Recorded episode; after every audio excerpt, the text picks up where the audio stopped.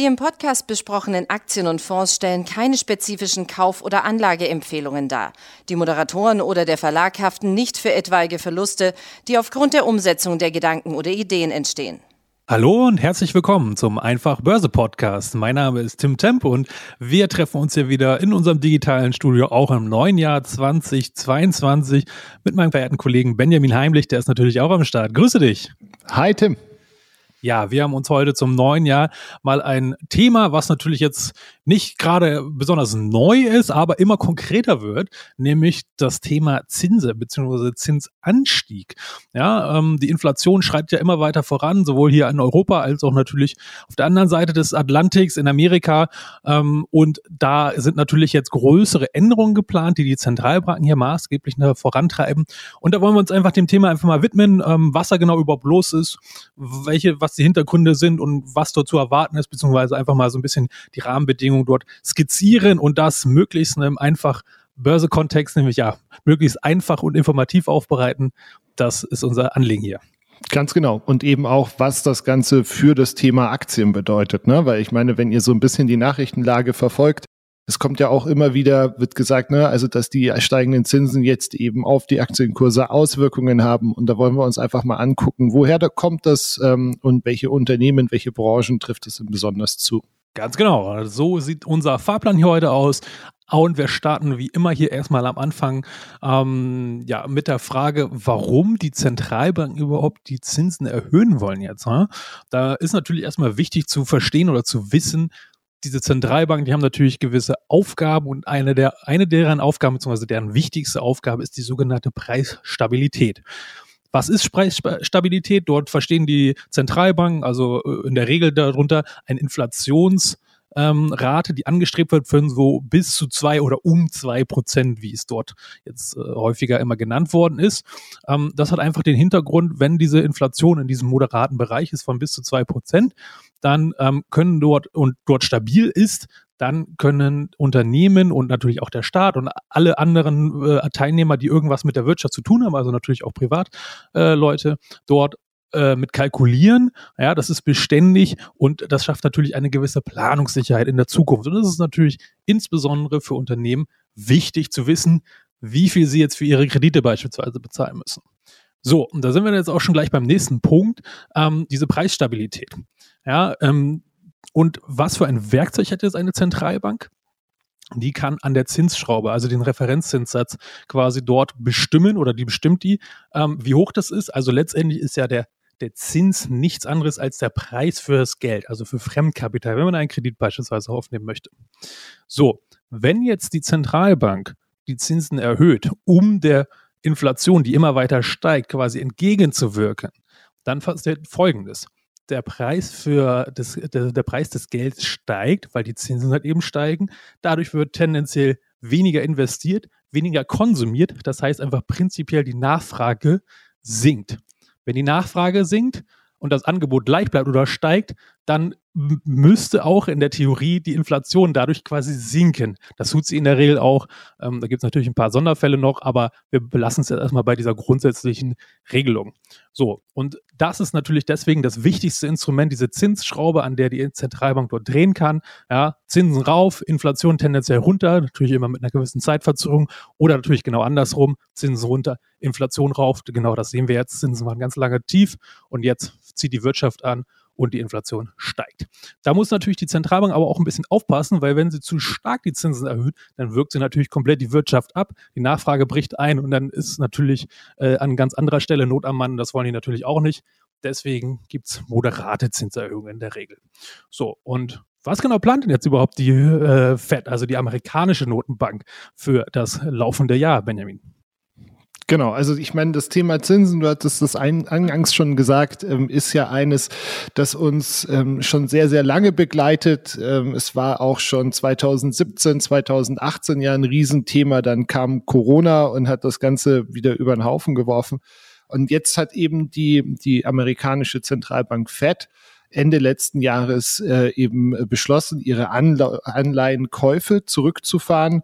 Und ähm, daraufhin erwartet eben der Markt jetzt, dass wir 2022 ähm, drei bis vier Erhöhungen des Leitzinses äh, sehen werden.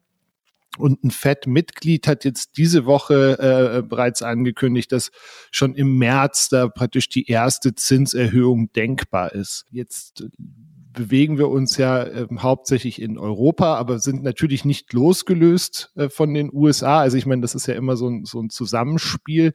Ähm, da fragt man sich natürlich gut, was macht jetzt die Europäische Zentralbank? Da habe ich ein, ein Zitat gefunden von der EZB-Präsidentin, der Frau Lagarde dass sie ähm, eine Zinserhöhung im laufenden Jahr für sehr unwahrscheinlich hält.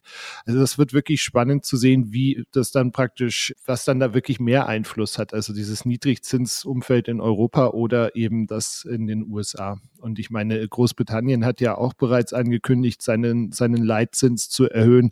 Also inwieweit dann da äh, Europa praktisch in dieser ganzen Gemengelage noch so eine Sonderstellung einnimmt. Ja, ganz genau. Also deswegen ist natürlich jetzt ein ziemlich spannendes Jahr, ähm, was da ja quasi gerade frisch gestartet ist, weil wir halt aus einer relativ langen Phase aus ja absoluten Tiefständen bei den Zinsen natürlich kommen und da natürlich jetzt große Veränderungen anstehen und was genau da am Ende da am Markt passiert, das weiß natürlich aktuell immer noch niemand so genau, äh, wie darauf reagieren wird. Ähm, aber da kommen wir halt gleich mal zur nächsten Frage. Ja? Also was bedeutet das denn jetzt überhaupt konkret für die Aktienmärkte? Also ist ja erstmal ähm, jetzt erstmal logisch, klar, wenn die Zinsen steigen, dann muss ich, wenn ich mir einen Kredit nehme für ein Haus beispielsweise, muss ich dann mehr bezahlen, weil die Zinsen einfach höher ist. Das wären jetzt die Auswirkungen auf uns als privater Konsument sozusagen im Alltag. Aber da wir ja bei einfach Börse hier sind, wollen wir uns natürlich damit beschäftigen, was das jetzt auf der Unternehmensseite heißt, also sprich von den Aktien, die dort natürlich an der Börse gelistet sind. So, für die ist erstmal steigende Zinsen erstmal tendenziell eher nicht so gut, weil, ähm, also tendenziell, weil da kommen wir natürlich gleich noch zu ein paar Ausnahmen. Einige Unternehmen oder Branchen profitieren natürlich auch von hohen Zinsen. Vielleicht könnt ihr euch schon denken, welche da sind, aber das lösen wir gleich noch auf. Jedenfalls, wenn die Zinsen steigen, muss halt entsprechend jedes Unternehmen und fast alle Unternehmen beziehen oder nutzen in irgendeiner Form Fremdkapital, was entsprechend mit einem Zinssatz versehen ist. Und wenn das halt eben steigt oder wenn sie neue Investitionen tätigen wollen und neues Fremdkapital aufnehmen, müssen die natürlich mehr für diesen gleichen Kredit bezahlen, weil halt eben die Zinsen halt höher sind, als sie es zum Beispiel aktuell sind. So, das wiederum drückt natürlich auch den Gewinn am Ende des Tages des Unternehmens, weil sie einfach mehr Kosten haben und die gleichen Produkte aber letztendlich verkaufen. Ähm, und das wiederum gefällt natürlich den Börsianern eher nicht so, weil natürlich die Unternehmen weniger verdienen und natürlich auch das Wachstum dann eher tendenziell ähm, ja, langsamer äh, vonstatten geht oder vielleicht im schlimmsten Fall sogar stagnieren könnte, weil sie zum Beispiel notwendige Investitionen erstmal nicht tätigen, um abwarten, ob nicht vielleicht irgendwann wieder die Zinsen wieder günstiger werden beispielsweise. Genau, und ich meine, ähm, es gibt natürlich, äh, Tim, du hattest es schon angesprochen, auch Branchen, die davon profitieren. Ich meine, die, die naheliegendste ist natürlich die, die Finanzbranche, also alles, was so das ganze Thema Banken angeht. Wenn die dann äh, wieder mehr für die Kredite ähm, an Zinsen von, von uns oder von den Unternehmern verlangen können, ähm, dann steigt natürlich auch deren Erträge. Da hast du auch, glaube ich, in diesem Jahr schon, hat man das schon ganz gut gesehen. Also die Deutsche Bank hat, glaube ich, irgendwie 20 Prozent an Wert gewonnen, alleine 2021. Ähm, Goldman Sachs ist, glaube ich, um fast zwei Drittel gestiegen. Auf der anderen Seite muss man da ja auch immer noch mit betrachten, dass die natürlich ein sehr starkes Investmentbanking-Geschäft haben und jetzt eher weniger ähm, Kredite an, an Privatpersonen oder Unternehmen verle äh, verleihen andere Unternehmen, die ähm, natürlich auch profitieren ähm, ist das ganze Thema produzierendes Gewerbe, ähm, weil die das einfach weiterreichen können. Ne? Also auch, auch so Unternehmen wie, ähm, wir hatten die ja auch schon ein paar Mal jetzt hier im, im Podcast dabei, sowas wie Procter Gamble oder sowas, die dann eben auch die, die einfach die Preise weitergeben können, denen, bei denen das praktisch ein durchlaufender Posten ist bei denen ist das alles nicht so, so dramatisch, das Thema steigende Zinsen. Ganz genau. Aber ja, wo Licht ist, ist natürlich auch immer Schatten und ähm, gerade äh, Unternehmen, die zuletzt sehr gut gelaufen sind, also jetzt nicht nur in Corona aus, sondern da, davor schon, ist natürlich dieser ganze Bereich Technologie, ähm, Software und so weiter. Ja. Äh, Hintergrund ist da einfach, warum diese Unternehmen tendenziell dann einfach viel stärker darunter leiden werden als das Durchschnittsunternehmen letztendlich, ähm, ist, weil diese Technologieunternehmen in der Regel viel weniger Gewinn heute machen, ähm, beziehungsweise ja oft, naja, natürlich jetzt nicht reine Startups mehr sind, die machen ja oft vielleicht schon Millionen oder Milliarden Umsätze, aber zum Beispiel noch gar nicht profitabel sind. Ähm, und das ist einfach der Grund, weil natürlich die haben einen sehr hohen Anteil von, äh, sind zu seinem sehr hohen Anteil fremdfinanziert, haben eine hohe Schuldenlast, die sie decken müssen. Das heißt, bei denen schlägt quasi diese höhere Zinslast, also die Kosten noch um einiges mehr auf die Bilanz, beziehungsweise dann letztendlich auch auf den Gewinn durch. Und deswegen haben die dort natürlich am meisten zu leiden. Und das sieht man genau aktuell jetzt gerade, auch in den ersten ein, zwei Wochen des neuen Jahres, dass dort ähm, die Fed hat quasi, macht es immer konkreter, Zinserhöhung dieses Jahr man sieht äh, Value, also sag ich mal langweilige, spießige Sachen, Industriewerte oder sonst irgendwas, so klassische Dividendentitel sind gefragt, ja, oder auch Banken oder ähnliches, die die ganze Zeit relativ schlecht liefen, wie die Deutsche Bank, ja, und gerade Highflyer, die richtig top gelaufen sind, ähm, wie halt, ja, viele Technologie-, Softwareunternehmen, ähm, die haben gerade ganz schön äh, zu kämpfen oder auch gerade der breite Nasdaq 100 zum Beispiel, ähm, der ist auch gerade, ähm, ja, in einer Konsolidierungsphase. Genau. Ich meine, das hängt ja auch einfach damit zusammen, wie, wie man ähm, solche Unternehmen bewertet, ne? Also, ähm, Du hattest es schon angesprochen, je stärker die wachsen, umso größer ist natürlich auch der Anteil der, der Cashflows, die in der Zukunft liegen. Und ähm, die spielen halt bei der, unter, bei der Bewertungsberechnung äh, bei diesen Unternehmen eben eine größere Rolle. Du hattest es auch schon gerade gesagt, diese, diese Unternehmen benötigen einfach viel Kapital um und, und äh, verwenden das auch sehr aggressiv, um das, äh, das Wachstum zu finanzieren je weiter praktisch der Ertragsstrom in der Zukunft liegt, desto weniger ist er praktisch Vergleich zu beispielsweise Staatsanleihen oder sowas heute wert. Ähm, man kann sich das auch mal durchrechnen. Also keine Sorge, ich gehe jetzt nicht hier äh, in die Mega-Details und habe auch nur versucht, relativ gerade Zahlen zu nehmen. Aber wenn man jetzt beispielsweise so ein Wachstumsunternehmen sich anguckt, das in diesem Jahr einen erwarteten Cashflow von drei Euro je Aktie hat, und wenn das Ganze dann, das Unternehmen aktuell einen Kurs von 75 Euro äh, hat, dann kommst du auf ein ähm, Kurs-Cashflow-Verhältnis von 25. Jetzt rechnen die damit, dass im kommenden Jahr ihr Cashflow auf 5 Euro pro Aktie steigt. Bei einem Nullzinsumfeld hast du damit ein äh, Verhältnis ähm, von in der Zwischenzeit dann nur noch 15. Also es ist im auf die Zukunft gerechnet nächstes Jahr deutlich günstiger, was ja an der Börse immer der Fall ist, dass man die Zukunft handelt. Wenn ich aber auf diese 5 Euro, äh, von denen äh, praktisch 4 Prozent, nehmen wir einfach mal 4 Prozent Zinsen abdiskontieren muss, dann sind diese 5 Euro ja nur noch 4,80 Euro wert und damit sinkt oder steigt das Kurs-Cashflow-Verhältnis auf 16. Also das Unternehmen würde teurer in dem Moment, in dem ich Zinsen ähm, habe. Und das ist der Grund, warum man praktisch breite davon ausgeht, dass für Technologieunternehmen oder generell für Wachstumsunternehmen, was ja in der Regel Technologieunternehmen sind, ähm, steigende Zinsen eher negativ sind. Ja, und ähm, vielleicht auch nochmal so ein bisschen ähm, Hintergrundinformation. Warum ist das jetzt so wichtig? Also du hast es eben schon gesagt, das Unternehmen ist quasi teurer, obwohl es ja eigentlich letztendlich theoretisch genau das Gleiche macht. Ja? Also jetzt, wenn es die gleiche Anzahl an, an Waren verkauft, ähm, wie zum Letz, äh, zuletzt im letzten Jahr beispielsweise oder zum gleichen Zinsniveau zuvor, ähm, es wird einfach dadurch rechnerisch teurer. So, und das ist halt eben erstmal gut für uns Privatanleger könnte das jetzt erstmal egal sein, aber wo es halt eben nicht egal ist, ist bei den großen Institutionellen. Ja, die haben dann diese Cashflow-Modelle, die rechnen das entsprechend auf die zukünftigen Cashflows hoch und für die ist das halt eben ganz, ganz wichtig. Das ist eine der wichtigsten Kriterien, womit die halt eben entsprechend Unternehmen bewerten, wo dann die investieren. Und da die ja eben äh, Milliarden äh, dort investieren, bewegen die einfach maßgeblich die Kurse und deswegen ist es halt so wichtig zu verstehen, ähm, warum das für diese Institutionellen entsprechend so eine große Rolle spielt, weil die dort quasi ihre Bewertung Bewertung und auch die Gelder dann entsprechend investieren, je nachdem, was diese Cashflow-Modelle ähm, denen halt quasi für Ergebnisse quasi liefern. Ne? Aber auch, wo nochmal ein zweiter Blick lohnt, wie oft an der Börse, wir haben uns jetzt ja eher so an der Oberfläche gehalten, um so ein bisschen das Konstrukt und die Rahmenbedingungen quasi hier aufzuzeigen, ist beispielsweise nochmal der Technologiesektor.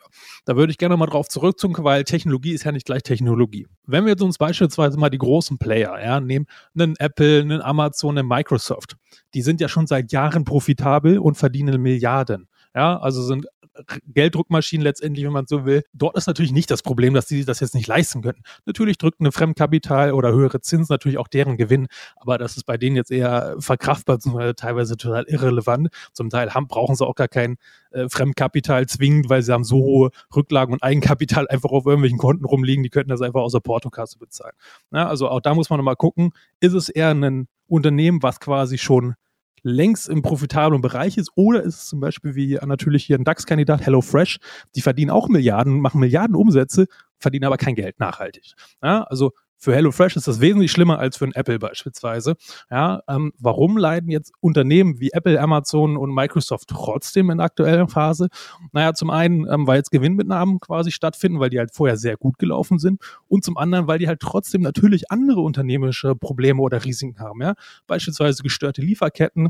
Apple hat nicht genug Bauteile, kann nicht so viel äh, iPhones verkaufen, wie der Markt es hergeben würde, wie die Leute es haben wollen. Ja gut, aber wenn nicht lieferbar ist, weil sie keine Chips haben, können die auch nichts machen, ja.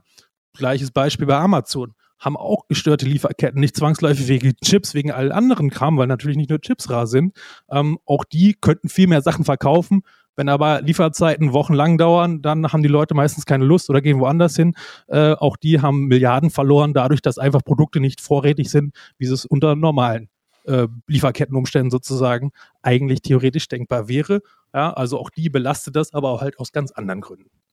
Genau, also ich meine, da, ähm, wie du, wie du schön, äh, so schön gesagt hast, es lohnt immer ein zweiter Blick. Und ähm, jetzt ist natürlich für, für viele, gerade äh, junge, wachstumsintensives äh, Technologieunternehmen, dieses, dieses steigende, dieses steigende Zinsumfeld oder das vermeintlich steigende Zinsumfeld ähm, ein, ein Belastungsfaktor. Ähm, aber dass jetzt der, der Tech-Sektor auf Breite gerade sich ein bisschen schwer tut, hat eben viele, viele Einflussfaktoren. Auch ganz grundsätzlich ähm, ist da immer ganz spannend, äh, also zu gucken, ähm, was ist denn so Volksweisheit und was ist tatsächlich belegbar. Ich habe mal geguckt gehabt, also von einem Vermögensverwalter, der äh, errechnet hat, dass seit 1973 die globalen Tech-Aktien Tech ähm, in mehr als der Hälfte der Zeit, in der die Renditen auf die zehnjährigen US-Staatsanleihen gestiegen sind, sich besser entwickelt haben als der weltweite Aktienmarkt generell. Ne? Also ich meine, auch da muss man dann natürlich immer noch mal in der Tiefe gucken. Also wird diese Entwicklung dann äh, getragen von, von einigen wenigen, die halt da äh, total outperformen ähm, und so weiter und so fort. Aber wie so oft an der Börse, es gibt so diese, es kommt drauf an. Ne? Also so eine finale, finales Urteil kriegst du auch da nicht.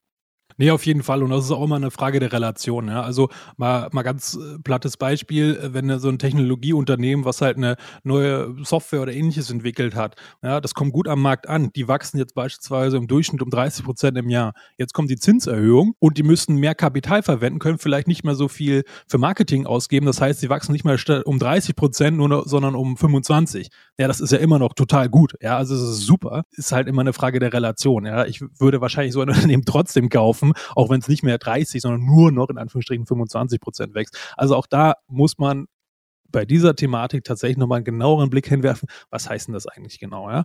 Ähm, das wollten wir euch hier nochmal mit auf den Weg geben. Dann komme ich auch im neuen Jahr wieder mit dem Werbeblock. Ähm, abonniert unseren Podcast gerne, wo immer ihr ihn hört. Lasst uns auch gerne eine Bewertung da. Ich habe gesehen, das geht jetzt auch unter anderem auf Spotify, also nicht nur bei iTunes. Empfehlt uns auch gerne weiter. Falls ihr Themenvorschläge oder Feedback habt, dann schickt uns da gerne eine Mail an podcast.einfachbörse.com. Einfach Börse natürlich mit OE. Und ansonsten findet ihr uns auch auf Social Media, auf TikTok, auf Instagram und natürlich auf YouTube, wo die Kollegen auch immer wieder interessante Themen aufbereiten. Ähm, schaut da gerne mal vorbei und dann ähm, freue ich mich, Tim, wenn wir uns nächste Woche hier wieder hören. Ähm, ich hoffe, ihr konntet was mitnehmen und ähm, jo, dann bis nächste Woche. So verbleiben wir bis nächste Woche und alles Gute fürs neue Jahr. Ciao. Ciao.